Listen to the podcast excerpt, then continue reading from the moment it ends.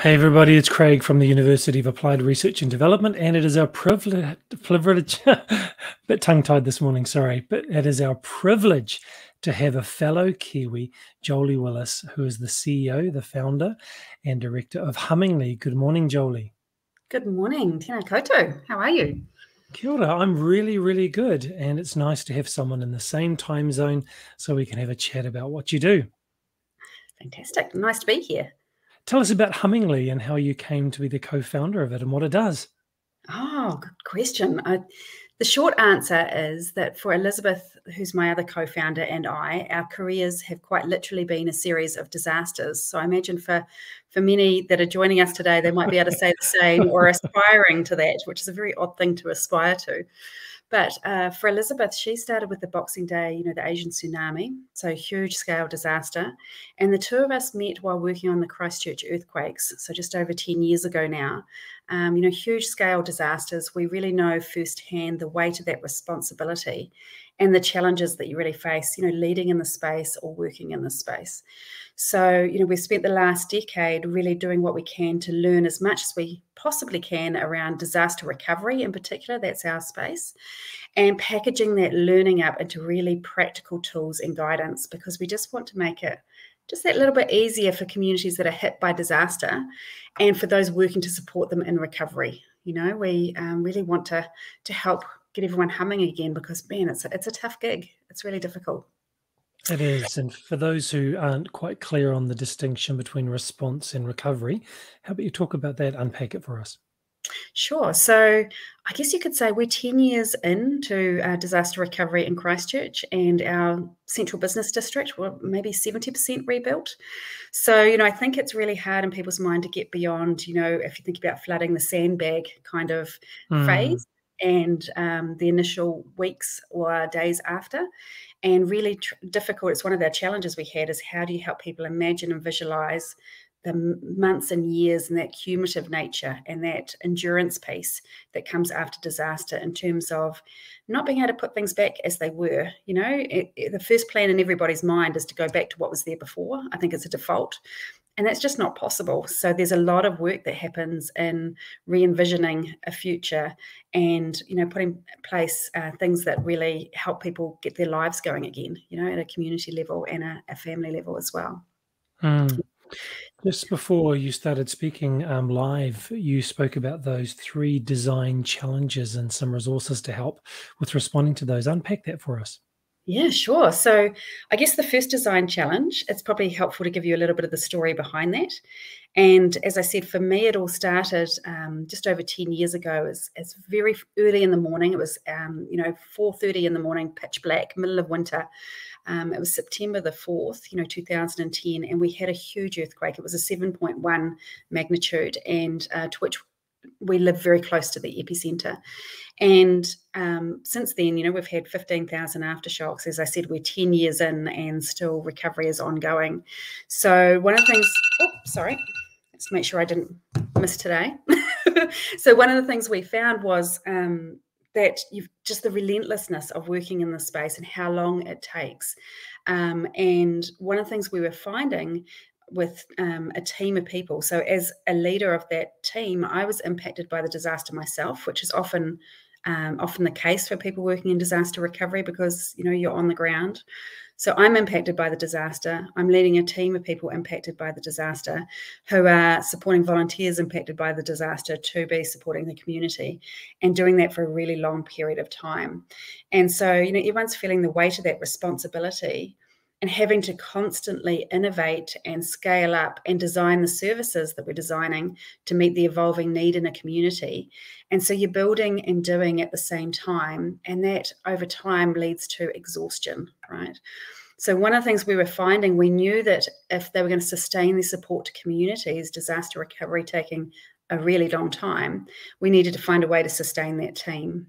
And I'm a cognitive scientist, so you know, psychology is my background. So we threw everything we could at this team, you know, everything to try and support their well-being and resilience over time. And the reality is, we were still burning them out. And to us, that wasn't okay. And yet, when we sat down at every table, whether it was with community, with government, um, with local government, with business, the private sector, we were seeing the same thing. You know, people were on a road to not a great place in terms of that exhaustion piece. Mm.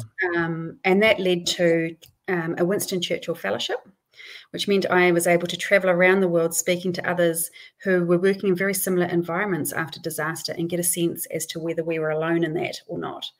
And the answer was that we weren't unique in experiencing that whole host of negative impacts, not just for the people working in the space, but also for the organizations, right? And the mission that you're trying to achieve. You know, when decision making becomes impaired and you start losing people in your um, in your teams um, as you burn them out. So, really starting to see that this is a, a common challenge so that was our first design challenge and it led to three learnings for that right the first one is looking after yourself and your people as you support others is an absolute necessity right and it's obvious but still we're, we're not very good at it because you just can't afford not to so that's the first lesson the second one was workforce resilience is a triple responsibility so I say that in that um, our messages to and expectations of people that they practice self care, it's really important.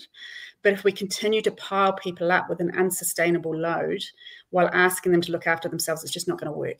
Mm. So it's a triple responsibility. There's the individual piece. There's a lot we can do as a team to support each other, and there's a lot we can do as an organisation. So from right. that Winston Churchill Fellowship, we put together 12 key recommendations and i can send all of this through to you craig so that you can send it out to everyone Wonderful. but there's 12 recommendations for that organizational piece yeah and then the third learning was that we can educate about self-care right um, but what we were finding was bridging the gap between knowing about it and doing it is really difficult.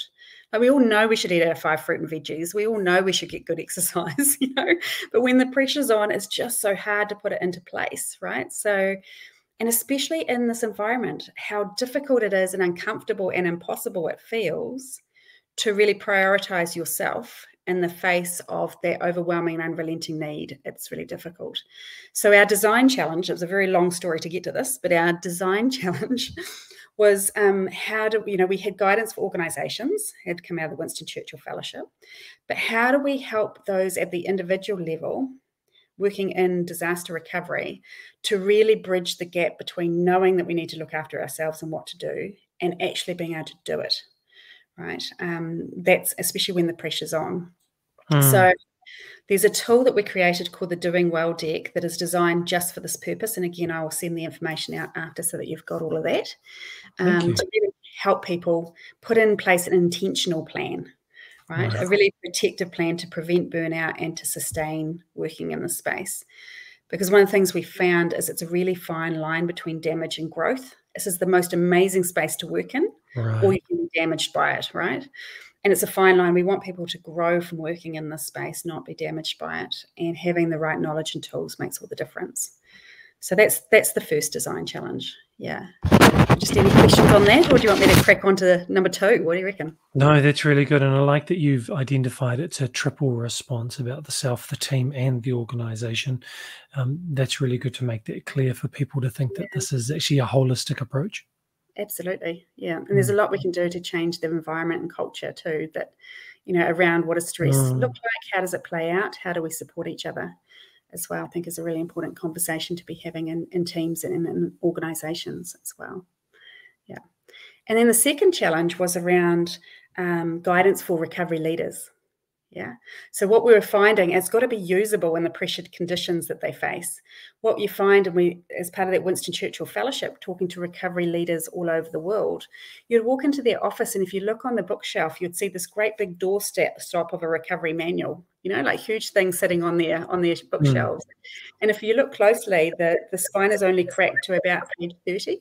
You know, so, and that's just the reality is, you know, you just don't have time to be reading right. a whole lot of standard operating procedures or a huge manual when um, you've got to think very much around, you know, the understanding the pressure and lack of time and brain space that you have when you're working in this environment. So, um, and it's really important because leadership in disaster recovery is different to business as usual. It's, you know, different in so many ways.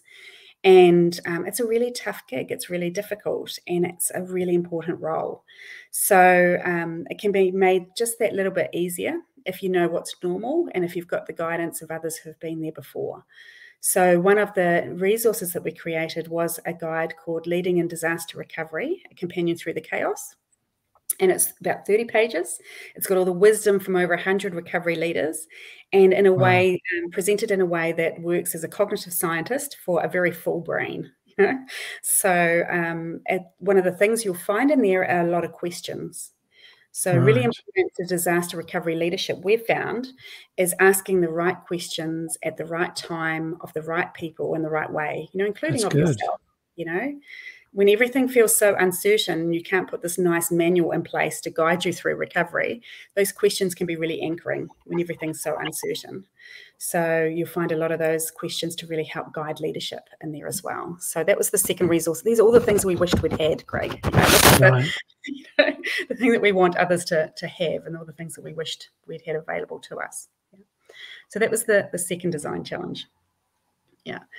And then the third one, lastly, was helping people to understand how long recovery is and exactly what's involved. So mm. if you think about it, at um, the time of the earthquakes, my children were six and 10, right? Primary school children they were still in recovery mode. I've got one about to graduate university and one leaving high school. So just to get a sense of the, the length yes. of time and what that means, you know, and between yeah. those two sort of stages of their lives or our lives as a family, you know, um, or 10 years of working in recovery, basically there are a million challenges and a million decisions that you face, you know, as, mm. as myself, you know, and as um, a family um, and leading teams through this environment um, and developing programs to support affected people, you know, and as communities as we re envision what our future might look like. So, um, but if you haven't been there before in disaster recovery, you can kind of get that it's tough and it's long, but tough how exactly? You know, it's a bit like if mm. anyone's the same thing, you know it's going to be challenging, but you don't really know until you've been there exactly what that looks like, right? Mm. So, um, our third, no, one of the reasons we find people find it really difficult to think beyond the sandbag kind of stage of after disaster is it's just so hard to be able to visualize, let alone plan for the long disaster recovery that comes after, you know? Mm. So, it seems so abstract. So, how do we help communities and those working in this space get a really good understanding of what's involved in disaster recovery? So, that was our, our design challenge that we really spent a lot of time nutting out. And um, one of the reasons we found that recovery is so hard for people, you know, is that they didn't have a sense of the journey ahead or how to navigate their way through it you know, and we couldn't find a resource that helped people with that. And so that was one of the things that we created and, and part of our work. And um, that's the Cards for Calamity. So again, I can send some information around that. And it's full of tips, tricks, and tales, and science and research um, for those that are impacted by disaster. And it's just, you know, and often, you know, bringing together the tips from um, others who've been through it from different places around the world so that people feel a little bit less alone in their journey and have some really mm. good and information. So at the moment, the Australian Red Cross are rolling those out to all their fire impacted communities. You know, they had huge fires, yes. black summer bushfires, because they see it's really important that we get recovery knowledge into the hands of locals, you know, just in terms of empowering people in the community to understand and be able to drive their own recovery. Mm. But for us, it's also about equipping staff with recovery right. knowledge you know, because if it's so hard to visualize and plan for the long haul of recovery, and it's a really daunting role when you find yourself in the space. You're often um, learning it as you're doing it, and you're carrying this sort of weight of expectation. So the cards really bring together, you know, the understanding of the lived reality of people as they go through disaster recovery and that's important because we want to be able to design our recovery systems and our plans with the end user and their journey and what they experience at the heart of what we do. So for us, that was sort of our, our third design challenge is to keep compassion and empathy in the system so that we understand and design what we do based on the, the needs and the impacts of people who are affected by disaster. Um, so important to get the knowledge in the hands of disaster affected people, but also for people working in the space. So yeah, in a, in a, nutshell, those are three of the really meaty challenges we we were determined to get our teeth into because they were some of the challenges that we faced and struggled with ourselves in the in the various disasters we've worked in. I'm trying to imagine the cards is it um, a picture of what's happened in the past in another situation so they can understand the time frame or what does it yeah, look like? I'll give you these these ones here, they're not always, but these ones here are co-branded with Australian Red Cross up in the, uh-huh. the north. I'll give you a sense of some of them are a little bit of, you know, um, theory around recovery. This is, you know, some of the typical uh, typical journey that you might expect. And some of them are much more around um, you know a bit of a, a story or sorry this one here is a lot about the brain science of you know people making decisions um, and the brain fog that people encounter mm. which is the hmm. impact of, of cortisol and um, how you're yep. making those million decisions but yeah. without the access to the best part of your brain because of the impact of stress you know, as a cognitive science i get quite a scientist i get quite geeky around. We're making, decisions, we're making decisions that are incredibly important for ourselves and our communities, but yeah. in you know a stress state where we don't have access to the best tool that we have available mm. to us to be making the best decisions, right? And some of them are, you know, some of them are really practical around people just talk about life admin being supersized, right? You know, and how everything, not only do they have their like current job and um, whatever that might be, you know, between family and career and profession, or looking after this their um, uh, um, aging parents, like we all have full lives before a disaster comes along, mm. and then on top of that all of the bureaucracy and the paperwork and the you know all the processes on top yeah. of a really full job and people feel that that weight of the life admin being supersized you know?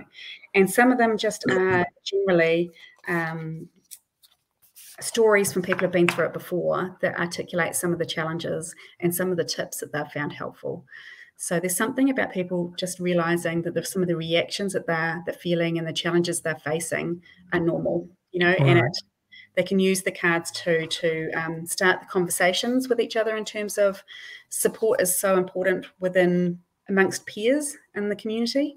Um, right. So just to really catalyze and get some of those conversations and support going. Yeah. Just over an hour ago, previously, I was speaking to Lewis Curtis, who heads up Microsoft's disaster response around the world. And uh, that was a really interesting conversation. He said exactly what you just said that people are having their normal life and having to manage family and time and job and everything but then suddenly there's this life threatening life threatening emergency that people need to respond to and that level of stress just mm. stays up there it's not mm. like normal life because normal life carries on but this yeah. level just stays there and being able to decompress is yes. so important what is yeah. something from your background being a cognitive sociologist uh, what's some from your background, some tips and tricks you would give people who are working in this sector to help yeah. manage that? Yeah, and maybe before I answer that, it just brought to mind a story that might be useful, just as you were talking about that, mm. um, the stress staying up there and that just that cumulative nature. One of the very first people that I interviewed was, um, as part of that Winston Churchill Fellowship, was a lady who um, was working for local government and had quite a critical role after the um, Black Saturday bushfires. So, you know, about 13 years ago now, approximately in Australia. So, huge bushfires that they had in Victoria. And just to get a another way of painting the picture of that elevated stress and how long it goes on for for people. And one of the things I said to her is, look, this is what we're experiencing in terms of the impacts here on our people, you know, working in this space, um, and the tiredness and the exhaustion. And um, just, you know, is this is this normal? Is this what you're experiencing? And how would you articulate that to someone who's not worked in this space or a decision maker who maybe is sitting somewhere remotely who doesn't understand the pressure that people are under? And she had a really good analogy. You know, she said, it's kind of like being asked to carry this ever increasing load of bricks. She said, before the event, you already have a load of bricks that you're carrying that just are part of your life, right? She said, you know, my role as community facing, there are plenty of challenges as part of that role. You know, there's a lot of responsibility that I carry. She said, but on top of that, I have family logistics, I have aging parents. She said, I have, you know, financial things that are always going on the back of my mind. There are just, you know, things that you carry as part of life as normal everyday kind of um, things. And she said and then along comes this huge event and adds a huge lot of bricks. Like everything gets um, made more complex. You know the support mm. and needs in the community. You know everything is just um, much more uncertain much more difficult. So your bricks just get um, you know again like huge pile of bricks. She said but the bit i didn't understand was how long those bricks stay for and the fact that they don't really decrease over time. Mm. You know, I mm. thought that I'd just be carrying them for, you know, a matter of weeks, maybe a few months. She said, but I didn't realize that two years in, I'd still be, you know, sort of under this weight of bricks. And if anything, they just keep getting added as things become more complex and uncertain and difficult. Mm um, and people become really tired. And she said, and then Jill, quite, you know, we're all really lo- loaded up with our bricks. Everybody's got this big load that comes after disaster. And Jill over there is having trouble with hers, quite understandably. And I'm that person that always finds a way and says, yes, I'm the go to person. So suddenly I find I've got some of Jill's bricks. She mm. said, hmm first thing is that when my manager comes to me and says, Hey, Anne, like it's really important you look after yourself. I can see you've got a lot going on. The self-care piece, critically important. You know, I really hope you're you're taking good care of yourself. But you know, we've got these things that we have to get across the line for the minister or or whatever. Can you get these three more things done by the end of the week? And he chucks three more bricks onto her load. You know, hmm. and it was really much some of the catalyst for thinking about that triple responsibility. But it really paints the picture of that cumulative, relentless nature Mm. So, in terms of the things that we can be doing, again, it's making that intentional plan. You know, so one of the things we find is that we intend to look after ourselves, but it always falls off the bottom of the list. And we've seen the most amazing recovery leaders fall over because of the endurance piece. And so having a plan and putting a bit of a crew around you is really mm. important because one of the things that happens with prolonged stress is that we lose perspective. You can expect to lose perspective when you're working in the space for a long period of time. So, if you can realistically expect to lose perspective, how are you going to put in place some perspective checkers? You know, and some people right. who support you.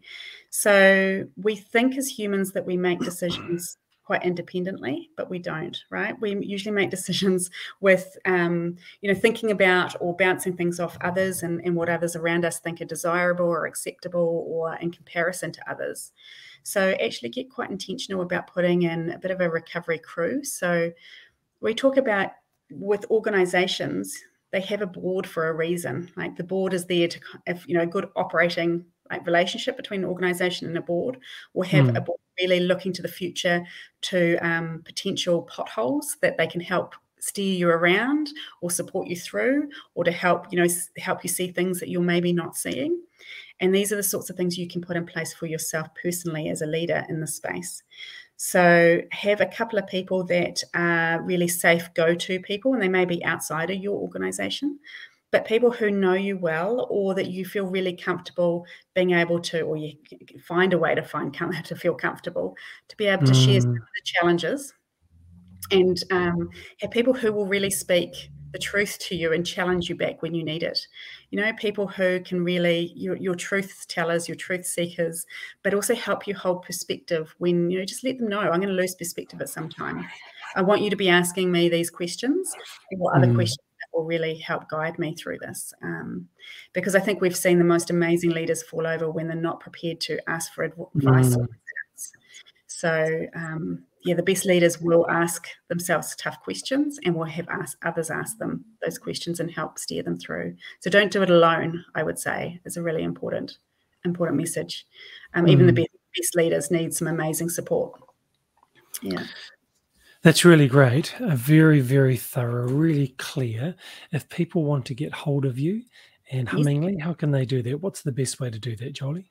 So the best way is via our website, so www.hummingly.co, or you can email me at jolie at hummingly.co, and I can send through all those details, Craig, if that's helpful.